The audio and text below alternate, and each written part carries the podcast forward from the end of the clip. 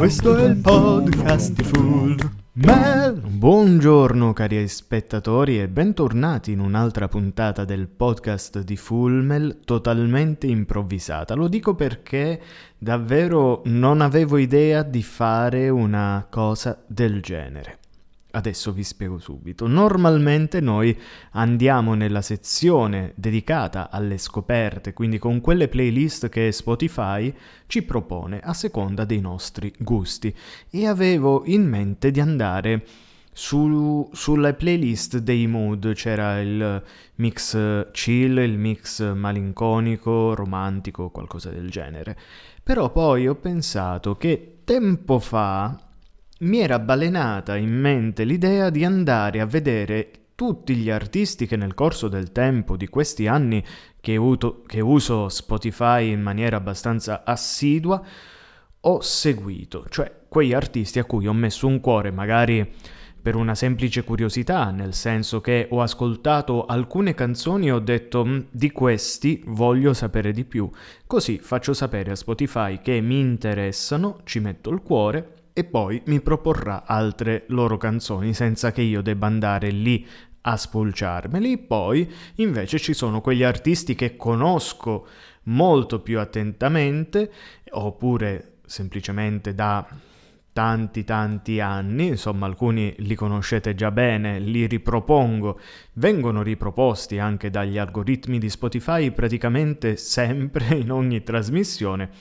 ma poi ci sono anche quegli artisti di mezzo, quegli artisti che conosco, ho sentito, Spotify me li ha proposti varie volte, magari ho aggiunto vari brani nelle nostre playlist, però non conosco in maniera così profonda. E questo mi ha fatto venire in mente che molto tempo prima di Spotify, quando insomma la musica si poteva cercare su in- internet in un determinato modo, e un artista mi piaceva, mi incuriosiva, mi andavo a prendere proprio l'intera discografia per cercare di conoscerlo. Insomma, andavo su YouTube o su altri canali per cercare di esplorare album dopo album tutte le tracce che avevano, ascoltandomele a ripetizione. Quindi, cosa facciamo adesso? Ci ascoltiamo tutta la discografia di tutti gli artisti? No, anche perché non so se qua mi ha segnato il numero, no, ma sono abbastanza, sono un bel po'. Quindi l'unica cosa che vol- vorrei fare in questo momento è questa, andare nella pagina dell'artista inserito, andare nei suoi album, sfogliare la discografia fino a giungere al suo esordio, almeno l'esordio che Spotify gli segna, spero che sia quello quello giusto, appunto, e andare a vedere qual è la canzone più riprodotta, quindi quella che teoricamente dovrebbe essere la più iconica, la più rappresentativa di quell'album, per capire un po' se quello che io ascolto di, questa, di, questo cantante rispecchia le sue origini, magari si è evoluto nel tempo, oppure ehm, oppure invece risulterà qualcosa di, di totalmente nuovo, inaspettato. Ecco, questo esperimento può iniziare con il primo della lista in ordine di aggiunta, ovvero Joe Bonamassa. Non chiedetemi perché il primo in lista di aggiunta è Joe Bonamassa e il secondo in ordine è Iron Maiden.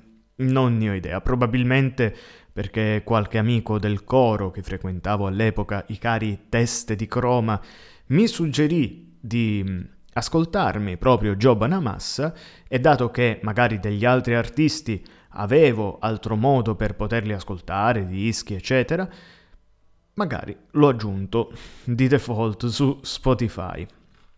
Dunque andiamo negli anni 2000, quando Joe Bonamassa esordì con a New Day Yesterday, con ben 13 brani, e il brano più ascoltato ad oggi è il decimo.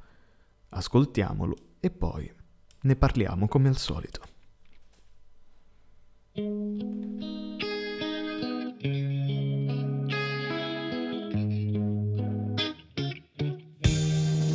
wish you could see me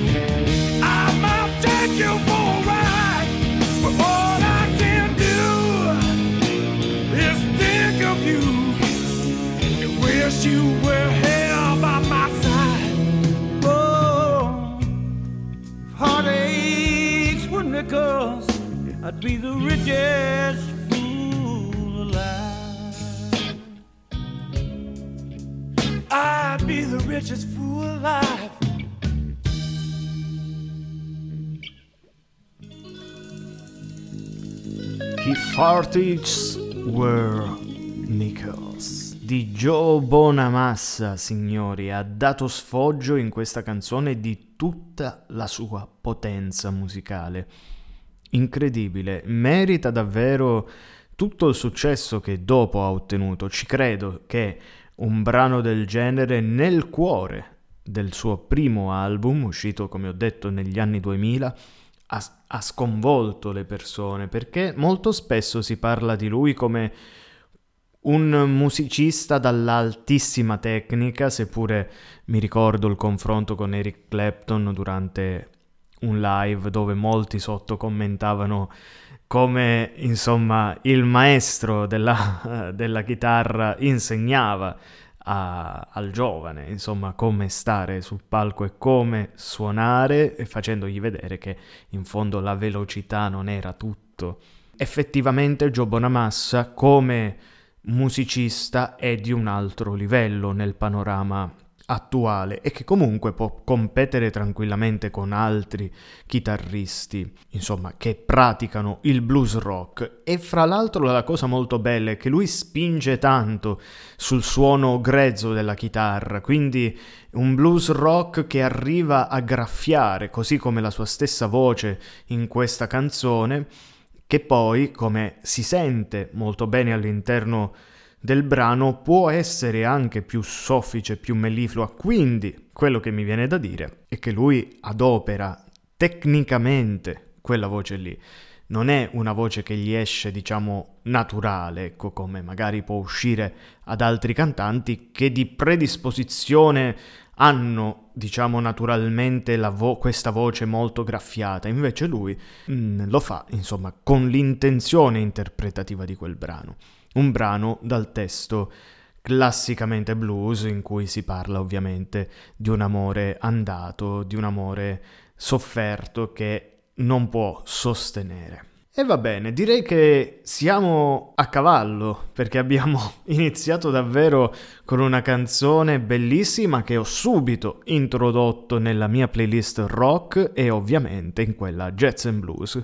Va bene, va bene, andiamo al secondo artista, o meglio, gruppo noi lo conosciamo bene, gli abbiamo dedicato ampi spazi quest'anno perché ovviamente è stato l'anno del mio primo concerto dei Maiden e chissà, chissà se non sarà doppiato l'anno prossimo in quel di Milano, ma vedremo, vedremo, questo solo il tempo ce lo dirà. Loro, noi lo sappiamo bene, esordiscono nel 1980, così come ho raccontato negli speciali dedicati ai live storici degli Iron Maiden, fra cui ovviamente i primi, no? quelli che diedero vita alla New Wave of British Heavy Metal. Quindi, senza dire altro, vi dico solo che con 35 milioni di riproduzioni, questa canzone che stiamo per mandare è la più ascoltata di Iron Maiden.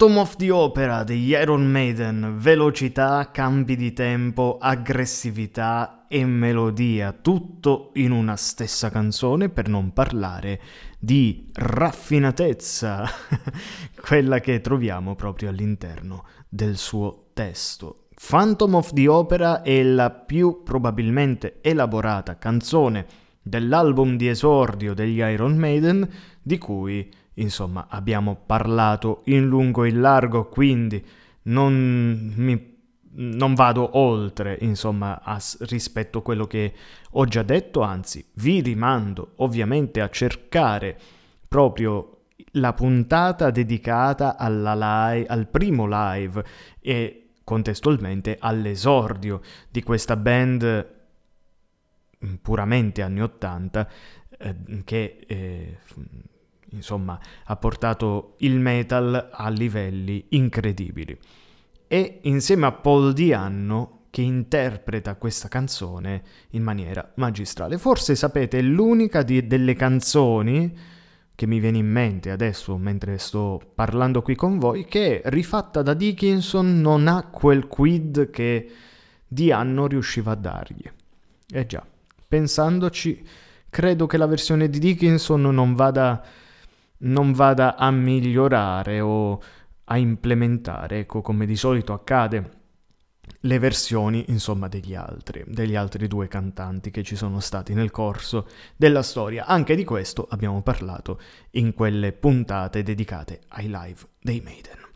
E ora cambiamo totalmente genere, come spesso accade su queste frequenze perché un po' mi piace anche giocare sulle varie sonorità, ma destino vuole che dopo Iron Maiden c'è proprio la regina delle sigle, ovvero Cristina D'Avena, anche di lei abbiamo discusso molto, quindi andremo molto veloci quando vi dico che la canzone più ascoltata del suo primo disco che trovo qui su Spotify, ma non è la prima perché il suo biglietto da visita in realtà è la canzone Bambino Pinocchio dell'81.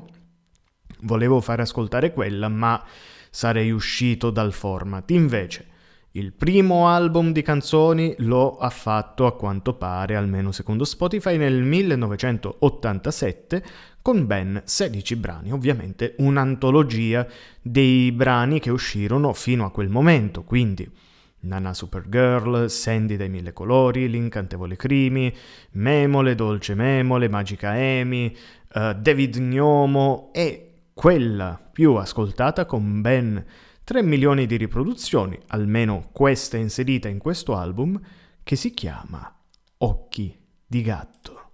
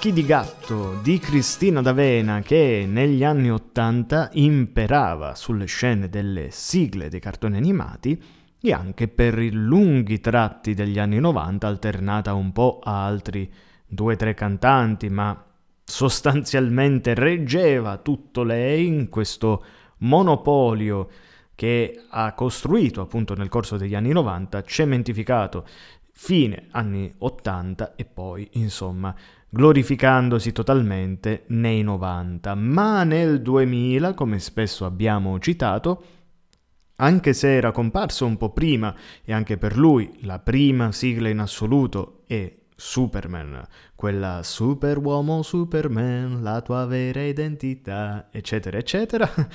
eh, proprio lui, sto parlando di Giorgio Vanni, irrompe sulle scene e pian piano si conquista tutto il palinsesto. E avendo insomma in canna molto la musica che andava in quel periodo, quindi molto più dance, arrivando anche su cartoni animati che fecero la sua fortuna, quindi Pokémon, eh, Dragon Ball, ovviamente le canzoni già di base sono belle, ma è ovvio che il successo enorme del cartone animato ha dato ancora più risonanza a questo cantante, così esattamente come accadde, insomma, con Cristina D'Avena, per esempio con Kiss Me Licia, che le diede proprio quel boost in più per arrivare a un pubblico sempre maggiore. E su Giorgio Vanni lo vediamo inserito in Fivelandia 19, i famosissimi Fivelandia, che credo si pronuncino così e non Five eh, Landia, del 2001, dove lo troviamo sostanzialmente con pochi brani. Mega Babies, se ve li ricordate, io sì, Pokémon The Yoto Champions League in collaborazione con Cristina D'Avena e un'altra collaborazione con Cristina D'Avena, Roswell Conspiracies, ma ancora di più in un'altra canzone, ovvero Dragon Ball GT, con ben 5.882.284 riproduzioni, almeno la versione di questo, di questo album, andiamo ad ascoltare la terza delle sigle, quella che proprio non abbiamo ascoltato nella top 10, ma che comunque mantiene tutta la sua bellezza.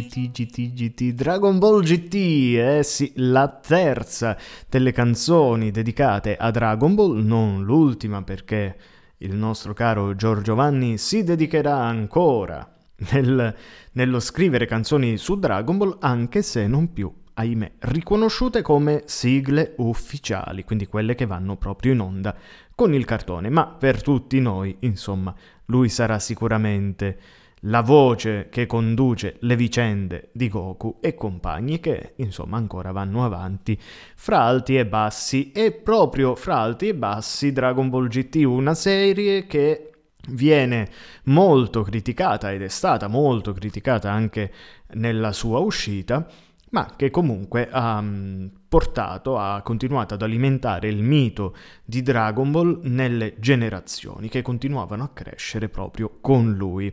Qual è la differenza fra l'una e l'altra? Anzi, fra quest'ultima e le altre due che abbiamo ascoltato? Beh, quello che ho detto proprio nella mia top 10 continuo a confermarlo, che più si andava avanti e più Giorgio asciugava, più rendeva semplici le cose. Ci sono delle dei tratti ovviamente apprezzabilissimi in questa canzone, il ritmo di base ti pompa come non mai e anche la parte, il, il bridge non è male, ma se, dobbiamo conf- ma se dobbiamo confrontarla con la prima sigla e con la seconda, vediamo che le cose vanno un po' a scendere, perché se nella seconda c'era un, un po' più di appiattimento per quanto riguarda la composizione musicale rispetto la prima però c'era quasi più intenzione di narrare, quasi spoilerando ciò che sarebbe avvenuto all'interno di Dragon Ball Z. Nella canzone Dragon Ball GT siamo tutti qui, insomma, non si capisce cosa, cosa dovrebbe succedere, cosa rappresenta davvero questa canzone per quanto riguarda la storia interna, insomma, ci dà davvero poche indicazioni. È come se, insomma, gli avessero detto: Senti, c'è un'altra serie di Dragon Ball, si chiama Dragon Ball GT, scrivi quello che vuoi. E lui è andato a scrivere così, proprio in blind, come si suol dire. Rimanendo sempre in tema supereroistico, perché Goku in effetti è un supereroe, ci spostiamo sulla prima volta, così come penso che chiamerò questo, questa playlist le prime volte o qualcosa del genere, degli 883 che nel 1992 con 15 brani escono con Hanno ucciso l'uomo ragno, un disco che segnerà profondamente insomma la loro carriera e anche l'immaginario. Escono con questo disco con la copertina in comics, come molti anni dopo uscirà quella di um, Grazie mille eh, invece disegnata in stile manga, qui invece in stile comics americano, edizione straordinaria 883 hanno ucciso l'uomo ragno. E quindi con ben 14 milioni 793 mila e bla bla bla riproduzioni, almeno su questo album, gli 883, se uno vuole andare e dice non li conosco, cosa hanno fatto? Vediamo la prima canzone, quella più famosa che possiamo ascoltare. Mm, hanno ucciso l'uomo ragno. Facciamo play.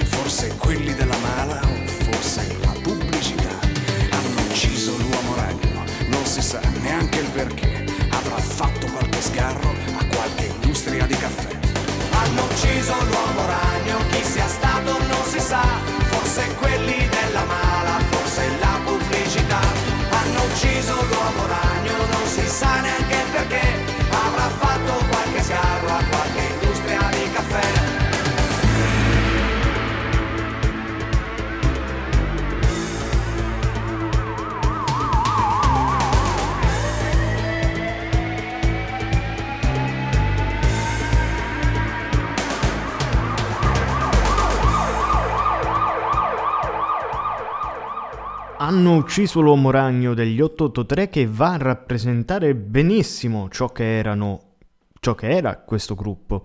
Un gruppo pop vicino alla realtà giovanile dell'epoca e che sapeva comunicare in maniera efficiente ma mai banale, insomma, le, mm, le storie che viveva quella generazione lì. Secondo me è uno di quei gruppi molto circoscritti e che ovviamente poi alcune canzoni sono comunque diventate tramandate negli anni, quindi ancora oggi se riescono, se riesce Max Pezzali, che ovviamente era il frontman di quegli 883, riesce a riempire San Siro, a fare insomma ancora dei concerti enormi, è proprio grazie al fatto che queste canzoni diventano trasversali, ma lette nel contesto di quegli anni acquisiscono ancora più valore di quello che noi possiamo o che un ragazzo di oggi può dargli, perché ovviamente fuori da quel contesto.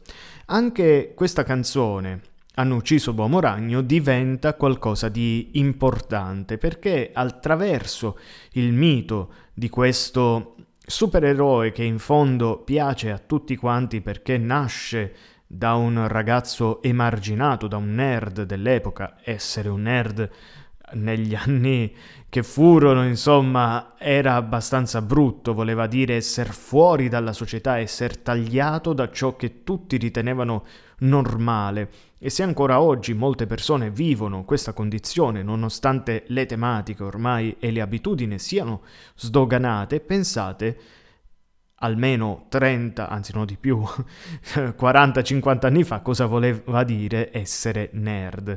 E Spider-Man è sempre stato questo, è stato sempre l'eroe degli emarginati, l'eroe dei piccoli e ovviamente il, il nostro cu- piccolo custode eh, del quartiere, no? il supereroe di quartiere. Non era Superman, non era adesso non mi dite che quello è DC, ma era, era per dire, no? Ovviamente non era, ecco, mettiamo eh, Capitan America, non era Hulk che comunque era potente, prestante, con i suoi problemi per carità, però era qualcosa di molto più vicino alla realtà giovanile. E questo, il fatto che lui sia morto in questo contesto, con queste problematiche in cui si va a citare appunto degli inganni della mafia, magari di droghe, eccetera, va anche a sottolineare un po' gli ambienti che c'erano anche all'epoca in Italia. E quindi questo ha sempre generato grande, grande timore nello, nell'ascoltatore. Insomma, dire che è morto l'uomo ragno, in fondo è un po' come dire che è morto davvero un caro, carissimo amico. E invece, parlando di non cose fantasiose, purtroppo, ma di morti reali, eh, realmente avvenute eh, attraverso uno degli stermini eh, scientificamente peggiori fatti nella storia, cioè scientificamente perfetti ma peggiori nella loro attuazione fatti nel corso della storia, andiamo a parlare del biglietto da visita di Francesco Guccini, che nel 1967, grande rispetto ai suoi coetanei, lui esordì insomma a un'età già abbastanza matura dopo aver fatto da, da ghostwriter, possiamo dire, per altri cantanti come per esempio il gruppo dei Nomadi, si presenta con questo folk beat numero uno, un po' scimmiottando eh, le canzoni americane si presenta e in mezzo a Noi non ci saremo, Venerdì Santo, l'atomica cinese, Statale 17, eccetera, eccetera, c'è una canzone che ha ricevuto molte più riproduzioni. E devo dire non me l'aspettavo perché pensavo che la canzone con cui apre sempre i suoi concerti fosse molto più popolare, cioè In morte di SF, anche se dopo diventa canzone per un'amica, quindi probabilmente la gente la cerca con quel titolo lì. Però la canzone Biglietto da visita, appunto di Francesco Guccini, diventa Auschwitz.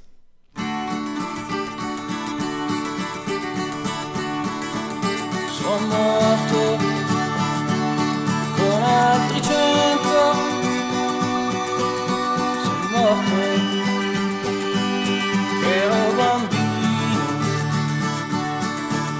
passato per il cammino. E adesso sono nel vento. Adesso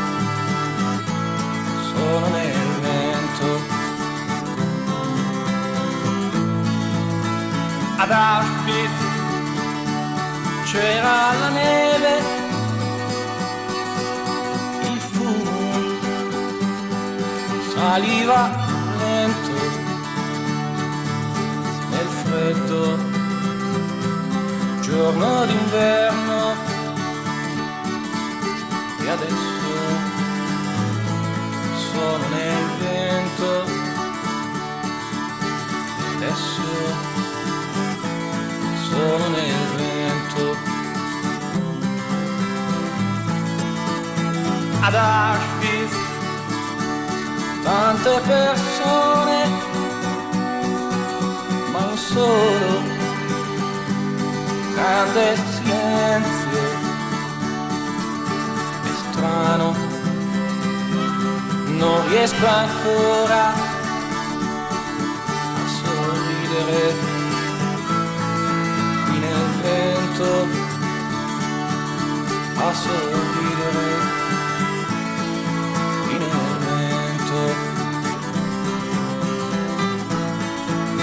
Io chiedo come può l'uomo uccidere suo fratello. Eppure siamo a milioni in polvere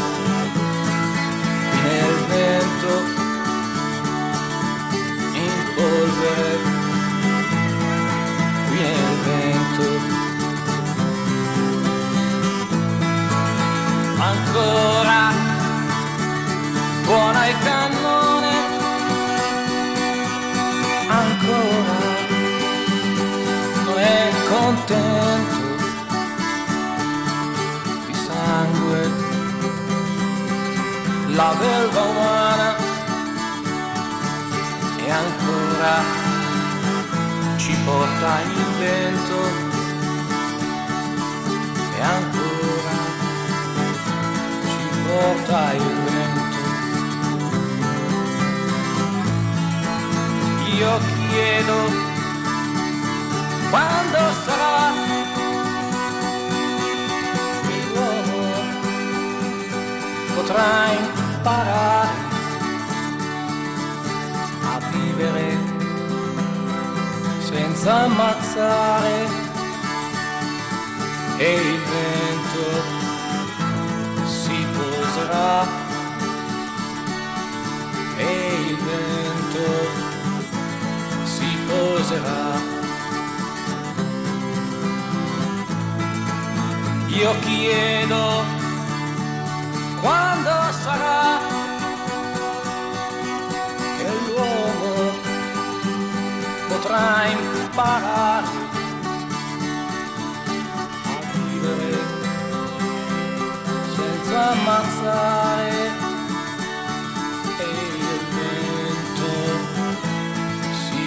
peserà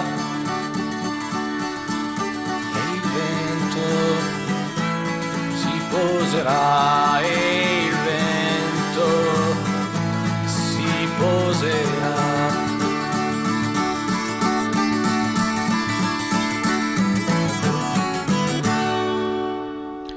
E purtroppo quel vento non si è mai posato da allora. Strano oltretutto come il vento venga sempre un po' ripreso nei titoli e nelle riproposizioni della seconda guerra mondiale. C'è davvero quasi un feeling con questo elemento qui, che sia di, mm, di romanticità, che sia di uh, invece devastazione, che sia vento di cambiamento. Comunque ci sono varie opere davvero che ora che ci penso, che riportano questo. Comunque, Guccini. Il primo Guccini, armonica, chitarra, semplicità di accordi, ma una grande intensità nel racconto e una penna che ovviamente colpisce immediatamente lo, l'ascoltatore. Da notare di questo brano, stavo appunto notandolo anch'io, ascoltandolo con grande attenzione che le chitarre vanno, vengono suonate anche con una certa velocità, con una certa ritmica veloce, mentre il parlato, mentre la canzone pro- va molto più lento, va eh, sul narrato. Una particolarità, insomma, che ho notato adesso, ma eh, inconsciamente sicuramente l'avevo già eh, percepita questa cosa. Probabilmente proprio la distanza che c'è fra musica e cantato la rendono comunque così appetibile. Una di quelle canzoni che ancora oggi possono essere tranquillamente cantate eh, durante i live, cosa che non fa più purtroppo, però eh, che è riconoscibilissima. E andiamo adesso da un suo collega Rimaniamo sempre in ambito cantautoriale perché ovviamente i primi artisti che ho inserito all'interno di Spotify sono quelli che, a cui sono affezionato da sempre, tranne quel Joe Bonamassa che appunto ho scoperto molto dopo, però diciamo Iron Maiden, Cristina D'Avena, Giorgio Vanni, eh, Guccini e ora De André sono quelli che ascolto praticamente da sempre. Quindi andiamo nel volume 1. Fabrizio De André nel 1967 si presenta con questo disco che entra immediatamente a gamba tesa con Preghiera in gennaio, marza, Marcia nuziale, Spiritual si chiamava Gesù, insomma tutte canzoni belle allegrotte e fra queste, in cui però comunque in questo disco troviamo già quasi tutta eh, la poetica del cantautore genovese, ma la più ascoltata è, è o oh no, questo qua era ancora, era ancora Guccini che era rimasto in sottofondo, ma la più ascoltata, dicevo, è la canzone famosissima Bocca di Rosa. La chiamavano bocca di rosa, metteva l'amore, metteva l'amore. La chiamavano bocca di rosa, metteva l'amore sopra ogni cosa. Appena scesa alla stazione del paesino di Sant'Ilario, tutti s'accorsero con uno sguardo che non si trattava d'un missionario. C'è chi l'amore lo fa per noia, chi se lo sceglie per professione. Bocca di rosa nell'uno nell'altro, lei lo faceva per passione. Ma la passione spesso conduce a soddisfare le proprie voglie, senza indagare se il concupito ha il cuore libero oppure a moglie. E fu così che da un giorno all'altro Bocca di Rosa si tirò addosso l'ira funesta delle cagnette a cui aveva sottratto l'osso. Ma le comari d'un paesino non brillano certo in iniziativa, le contromisure fino a quel punto si limitavano all'invettiva.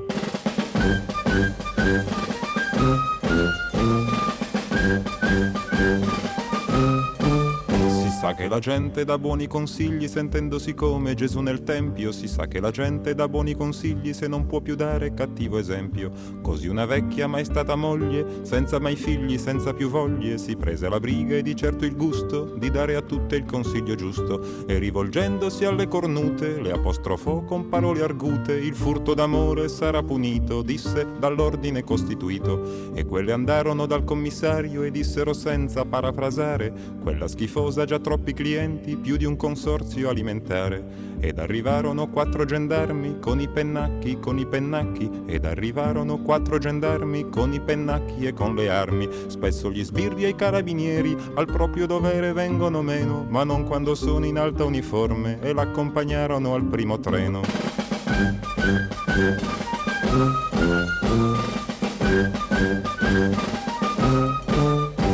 Alla stazione c'erano tutti, dal commissario al sacrestano. Alla stazione c'erano tutti, con gli occhi rossi e il cappello in mano. A salutare chi per un poco, senza pretese, senza pretese. A salutare chi per un poco portò l'amore nel paese. C'era un cartello giallo con una scritta nera. Diceva Dio bocca di rosa, con te se ne parte la primavera.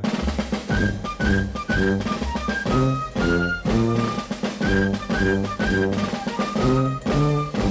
Una notizia un po' originale non ha bisogno di alcun giornale, come una freccia dall'arco scocca, vola veloce di bocca in bocca e alla stazione successiva molta più gente di quando partiva, chi manda un bacio, chi getta un fiore, chi si prenota per due ore, persino il parroco che non disprezza fra un miserere e un'estrema unzione, il bene effimero della bellezza la vuole accanto in processione e con la Vergine in prima fila e bocca di rosa poco lontano si porta a spasso per il paese l'amore sacro e l'amor profano. Pum pum, Bocca di rosa di Francesco, di sì, Fa- Fabrizio De André, mi era rimasto ancora in mente Guccini, di Fabrizio De André, ci porta nel mondo dei piccoli, nel mondo degli emarginati, nel mondo dei non capiti che De André ama raccontare con la sua solita raffinatezza musicale, interpretativa e testuale.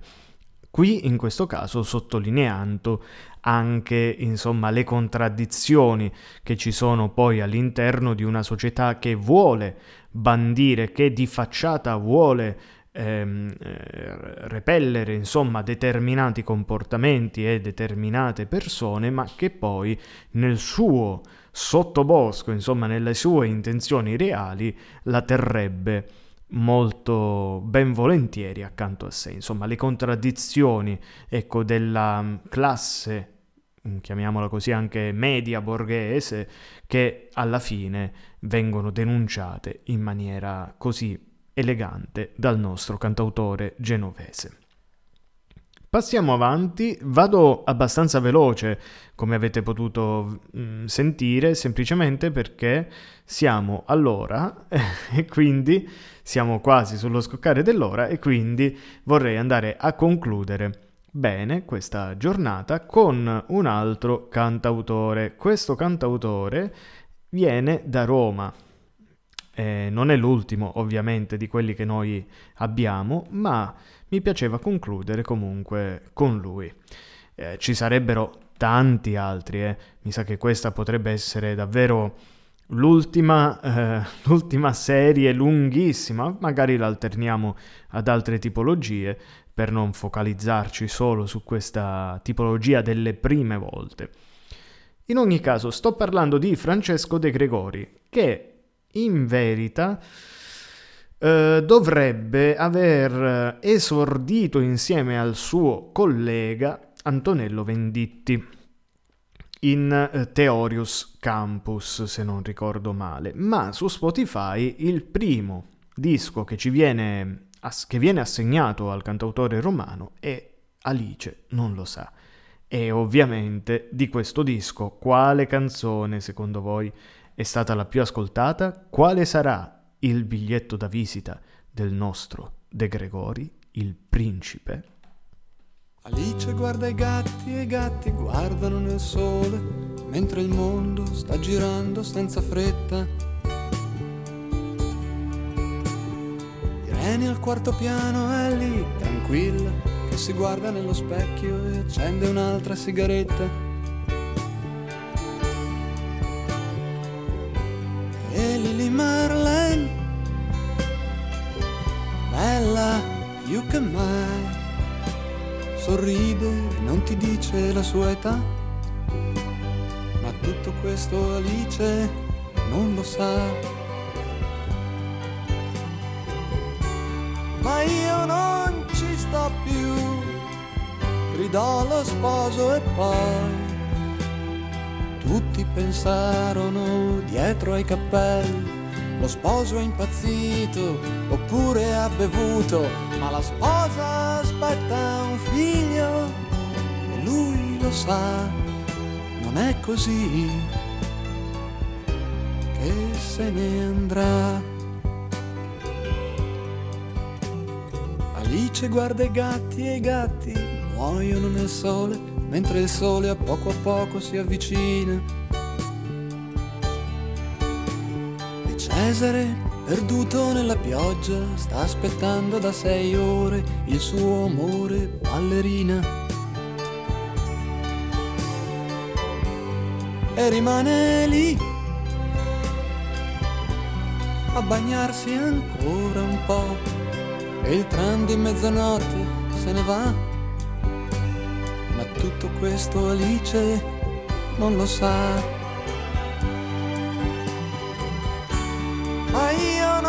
Ci sto più e i pazzi siete voi.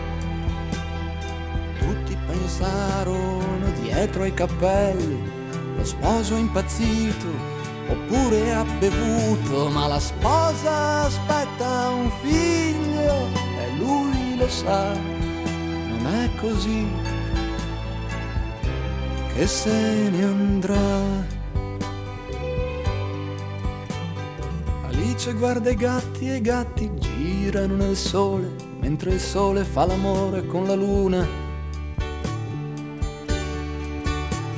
Il mendicante arabo ha qualcosa nel cappello, ma è convinto che sia un portafortuna. Non ti chiede mai pane o carità posto per dormire non ce l'ha.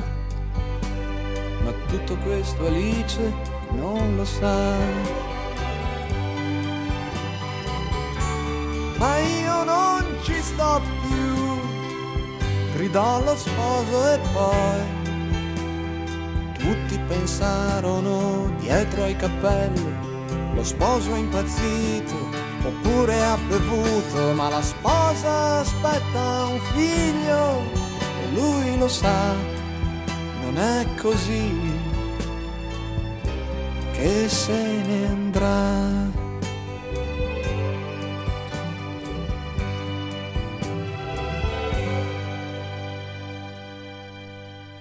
Alice di Francesco De Gregori fa da termine a questa puntata delle prime volte, una canzone piena di riferimenti in cui storie slegate, così quello che succede davvero nel mondo, attorno a noi, mentre noi stiamo qui a condurre la nostra vita, a pensare alle nostre cose, ecco che dobbiamo immaginare che intorno a noi ci sono tante altre vite totalmente scollegate dalla nostra, che magari ogni tanto ci sfiorano, ma poi viaggiano per la propria strada.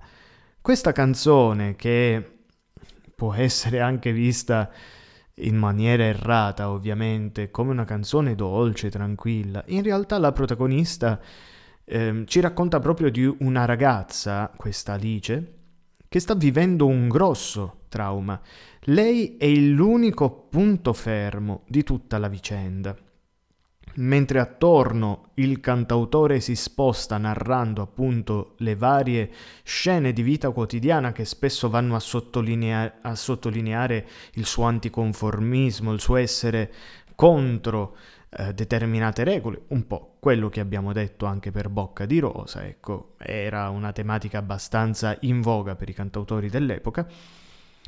Lei da una situazione di normalità e di apparente staticità e serenità, pian piano va a perdersi in un turbinio mistico che probabilmente alcune teorie ehm, vogliono eh, che si indichi una tendenza, quantomeno una tendenza al suicidio da parte di questa persona che pian piano perde la lucidità e inizia a vagare con la mente eh, a vedere anche cose che non sono reali, ma che appunto sono proiezioni della sua mente.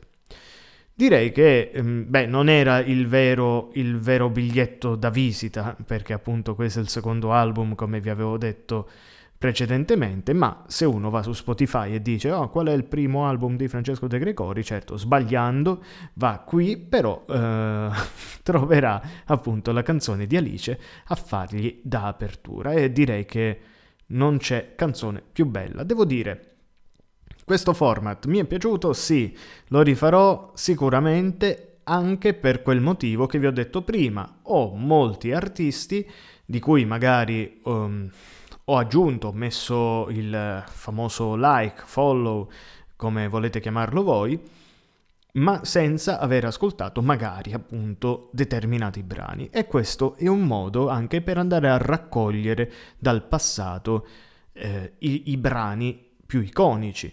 Penso adesso, ovviamente, io conoscevo tutti quelli che vi ho proposto stasera e anche eh, la prossima volta inizieremo con Lucio Dalla, Francesco Battiato, quindi ancora siamo nell'ambito dei cantautori, ma vedete che pian piano, vedrete che poi pian piano ci sganceremo da questo mondo, insomma, di culla, da questa pangea musicale, per poi andare a esplorare coloro che invece non conosco così attentamente, così profondamente da sapere qual è il loro primo brano, la loro prima composizione, perché magari ci sono anche semplicemente degli autori musicali che fanno soundtrack, che fanno colonne sonore, che fanno strumentali.